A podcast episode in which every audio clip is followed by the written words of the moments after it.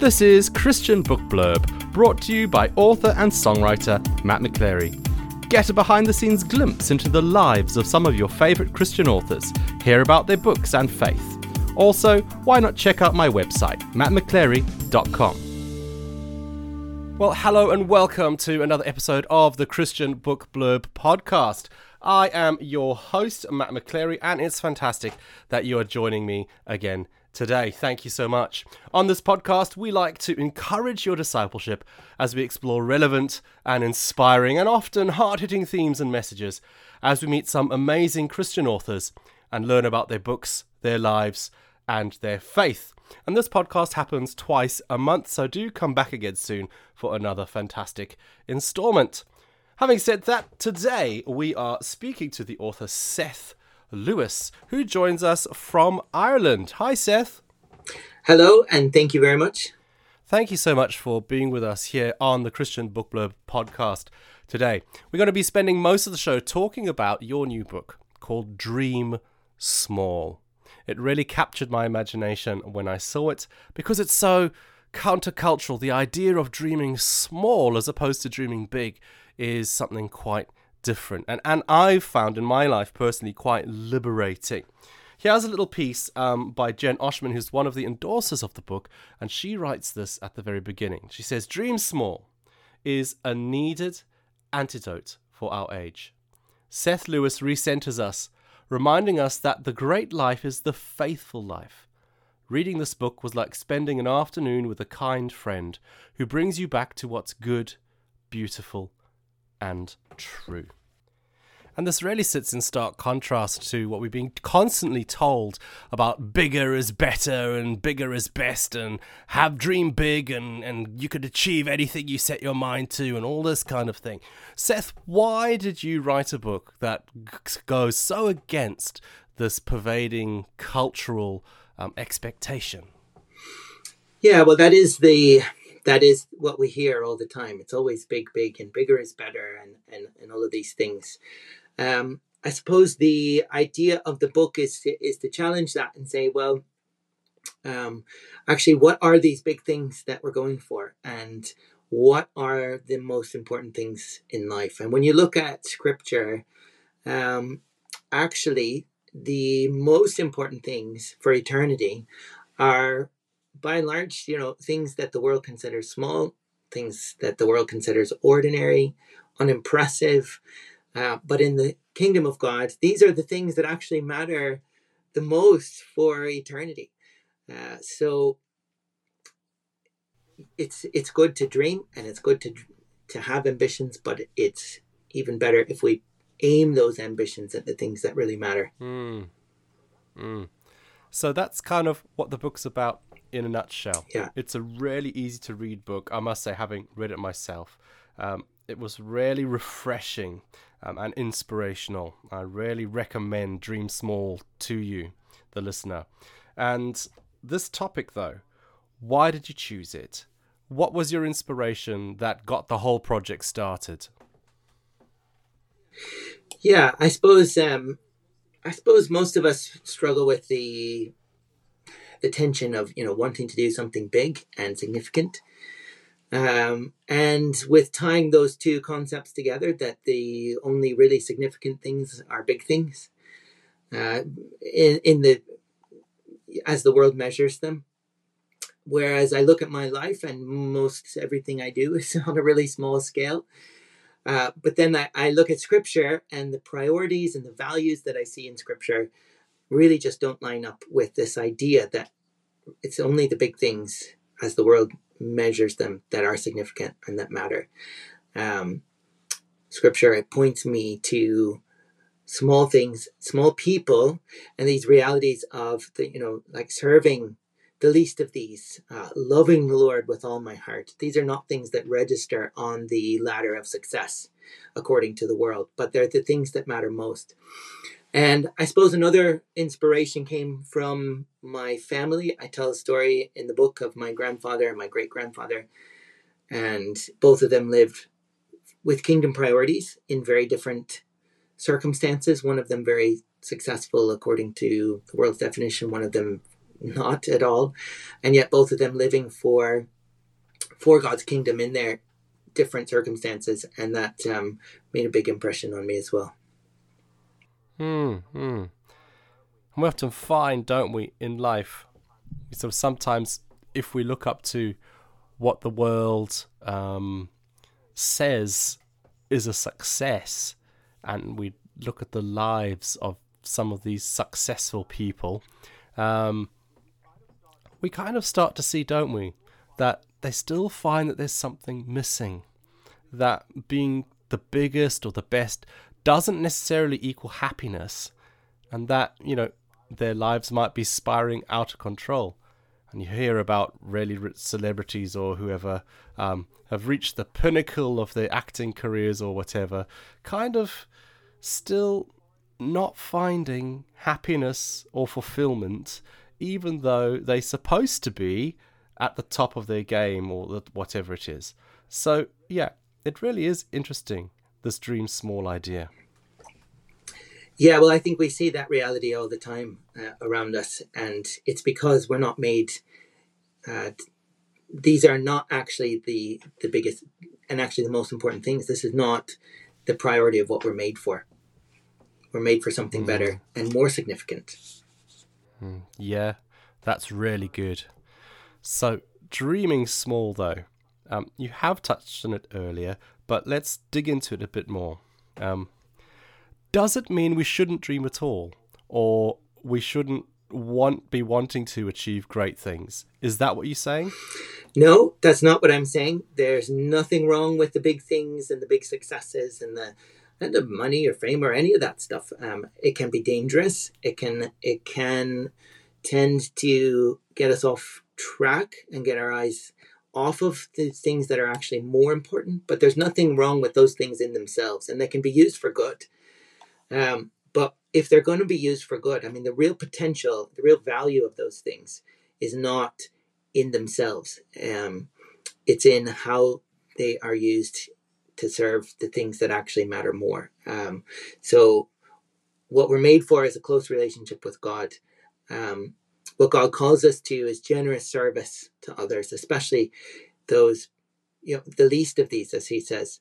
Um, so, the point is not to get rid of all ambition and just kind of coast along, whatever. We should be ambitious. Paul wrote to the Thessalonians, he said, Make it your ambition but then he says to lead a quiet life and work with your hands, which is not. I mean, it's just so different from what we hear all the time.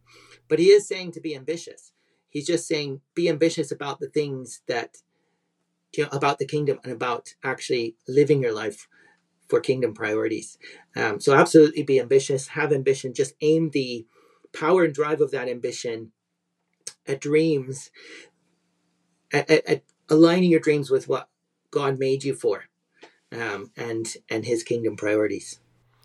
Because His kingdom priorities are more about serving others than serving ourselves, right. and so that selfishness is what the world yes. elevates more. And there's a reason because they're trying with all of these big dreams, they're trying to create meaning and purpose for their lives. Um, uh, and if you, but, but what we have it's just one of the most freeing things in the world to to see that we are loved, we are valued, our lives have meaning and purpose in the Lord. So we don't have to create those things. Uh, we already have them. So we we don't have to use big things to prove that my life is valuable, my life is important. It already is important. The king of the universe loves me, gave his life for me, and wants to be near me. I mean, come on, like what could be more important than that? We don't have to prove anything. We can That's actually turn really things good. around and um, live like he did and give generously to others as we're made to. Hmm. That's really good. And one thing your book's done for me, I must say, is it's given me permission in a way. It's kind of opened my eyes and given me permission to actually say, you know what? I don't have to have this big dream, this huge thing that I'm trying to pursue or work my life towards. Actually, it's okay. and God's okay yeah. with that. And because God's okay with that, that me- makes me okay with that. And actually, small dreams are just as valuable. Yeah. So thank you. You, you, that's really good. Um, you do have a fascinating section in the book about interpreting statistics. Um, right. There's a whole sort of chapter on what that looks like and how people can spin statistics to say what they want them to say and all that sort of. It's really interesting. But my question is, have you always been interested in statistics, or was this just a way in of illustrating the point you were trying to make? Yeah, you know, I'm to be honest, I'm I'm just basically terrible at maths in general. Um, so, but I am also a very visual person, and I've always I always have found like charts and graphs and things very helpful to me in understanding things. Um, so I put them in to make a point about how we compare ourselves to each other and how we leave out the wider context and we just compare against the people around us and are we a bit better than them and then we feel good and are we a bit worse than them and then we feel bad when really we're leaving out the the wide context of you know there's billions of people in history. My life barely even registers on this. Um, the universe is massive. Our comparison games are just really, when you boil it down, they're just silly. Um, they don't help us to live in reality. We need to recognize we really are tiny, no matter how big our dreams are. They're tiny. Um, and yet, that's okay because God made us and He loves tiny people um, and He values us and and we have the freedom to to as you're saying uh, we have the freedom to actually just go ahead and invest in the small things around us and the small people around us without worrying about how we register compared to anyone else you talk about in the book about our small lives being part of a bigger story and why this is better a better way of viewing life and purpose and success. Can you tell our listeners um, some more of your thoughts on this subject. Yeah, well, it really goes back to that what I was saying about um, you know inventing our ourselves and inventing our meaning, and that's what a lot of the big dream um, idea is about. And it's it's about um, you hear it sometimes about you know you're the author of your story, um, but I, I'm not actually a very good author of my story because authors can control everything in the story, and I can't control hardly anything. Um, when I actually look at things honestly, I mean, it looks a lot more like I'm a character, not an author. I'm in the middle of this story, trying to make the best decisions I can within the context of all these things that are happening around me that I can't control. Um, the plot keeps twisting in ways I don't expect. Um, that's because I'm not the author. I, am not supposed to be. I'm not made to be. If I try to act like the author, um, you know, I'm just going to be frustrated. And I need to accept that I am a character, but actually there's a there's a great thing there because you know God wrote me into His story. He is writing this massive story through creation of, um, you know, of uh, it's a glorious story of redemption and restoration and all these things that He's doing, and He's written me into this for a reason. He, he it's not like he made a mistake. He he put me here at this time in this place with the people around me that I'm that are here and and there is a reason for all of that. So my job is not to rewrite the story in a way that makes myself great and make this into my own autobiography. Um, as if I could compete with the billions of other people out there. My job is to find my place in the story that God is writing, the reason He put me here, It doesn't matter if it's big or small. I am greatly privileged to be part of this story, and I can live out my my role in it, um, and recognize that no, the smallest role in God's big story of redemption is more valuable than the biggest role I could ever write for myself. Uh, you also speak of a redefinition of success. Now, this is something I've been trying to wrestle with and trying to come to understand myself of um, an understanding of what the world sees as success is not what God sees as success. Um, so, what does success look like for you, and what should it look like for someone who's following Jesus? Yeah, well, I mean, externally, it can look very, very different. Um, you know, from looking on the outside, um, you could have Christians in all sorts of life circumstances um, living a faithful life for the Lord. Uh, they could have many of the things that the world considers successful, um, and they could have very few. Um, and yet, Jesus summed up Christian success. He says, The greatest among you will be the servant of all. So it's not really about where we are on the ladder of success according to the world's eye. It's, it's what are we doing with our position? And what are we aiming our lives at? Um, so you could be high on the ladder of success and use that position to serve others for the kingdom. And that's great. You could be really low on the ladder of success as the world sees it and still do the same thing with the people around you.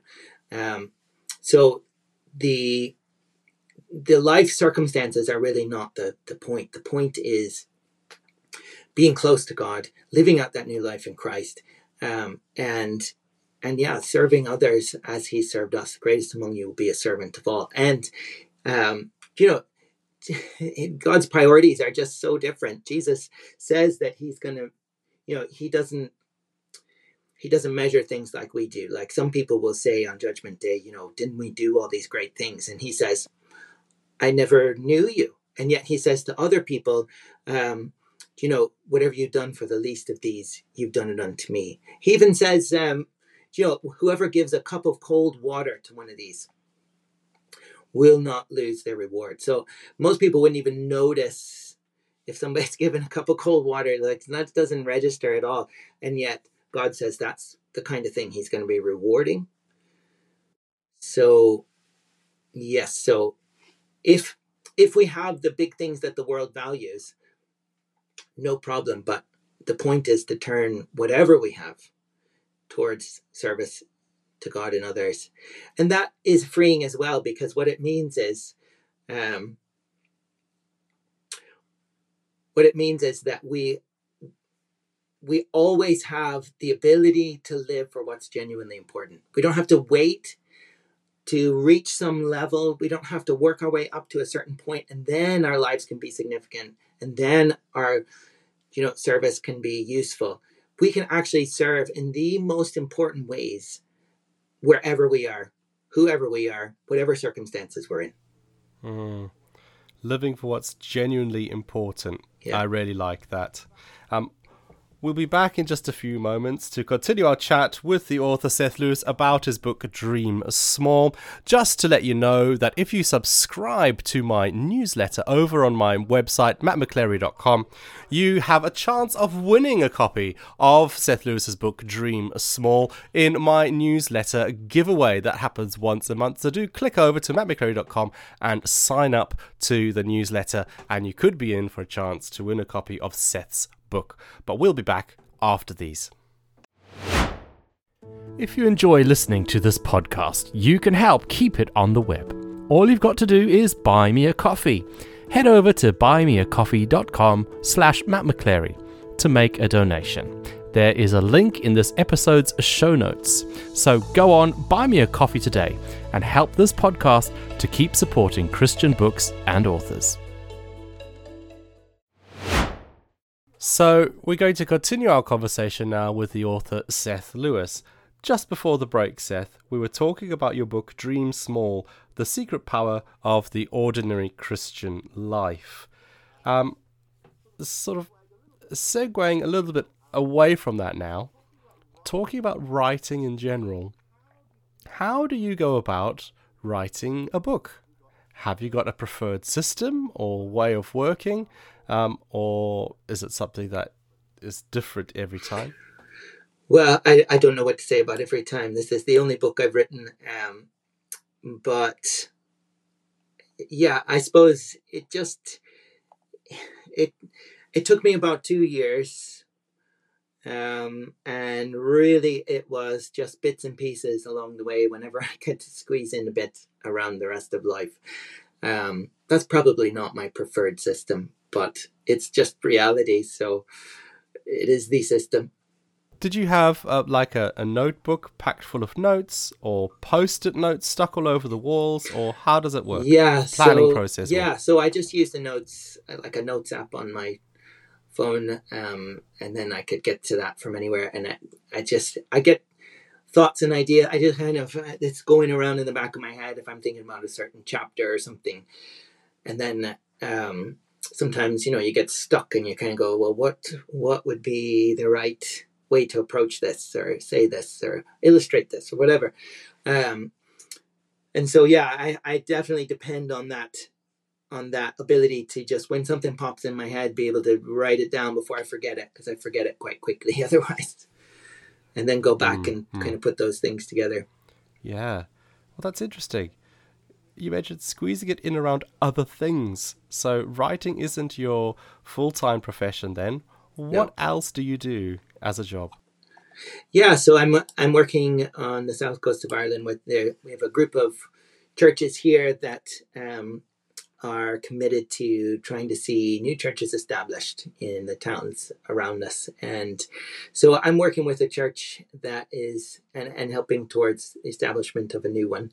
Um, I also work with a there's a local Bible college and some youth camps and and different things. So um, yeah, a lot a lot of different directions really, but um, but fantastic. Hmm. Uh, I like the I like the variety. and so that's sort of what you do for work. What do you do for fun? What's there to do on the south coast of Ireland? Oh my goodness! Well, there's gorgeous. Um, I mean, it's a beautiful place. Once it's not, well, I suppose it's still pretty when it's raining, but it's not quite as nice to enjoy it. Um, yeah, uh, so we, we love exploring. Um, we really enjoy camping as a family. We don't get out as much as we'd like, but we we like it. Um, I like playing basketball with my sons, our our teens, and we go we play basketball regularly. Or, um, yeah, so things like that. Is your camping proper camping, or is it like glamping?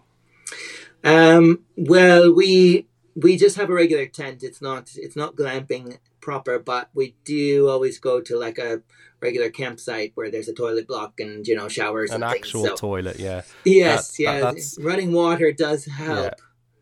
It does. Yeah. oh, really good.